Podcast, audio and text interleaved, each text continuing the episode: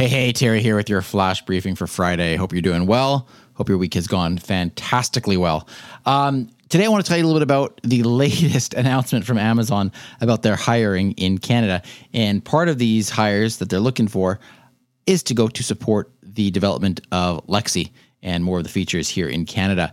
It, just, it almost seems like on a monthly basis there's a new announcement. So this one uh, that they just put out says that Amazon is to hire 1,800 new corporate and tech employees in Canada in 2021. And well, we're already halfway through the year. So they're looking to hire 1,800 people between uh, now and the end of the year. And it includes uh, Vancouver and Toronto tech hubs as two of the key locations.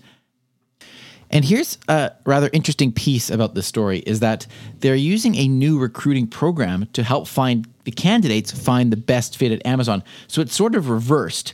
Uh, essentially, what happens is Amazon would offer candidates choice and then they reverse the process. So instead of having job applicants do their own research about which teams they would like to join, the Amazon teams pitch the future employees with the roles that they have open.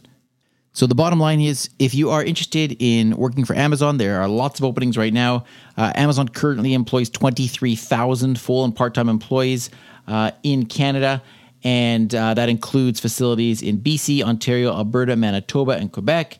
And uh, between 2010 and 2019, Amazon invested more than $11 billion uh, in uh, the infrastructure in Canada. So there you go. Just have a search for Amazon uh, hiring job opportunities, and you should be able to find them there. All right, take care, and I'll talk to you again tomorrow.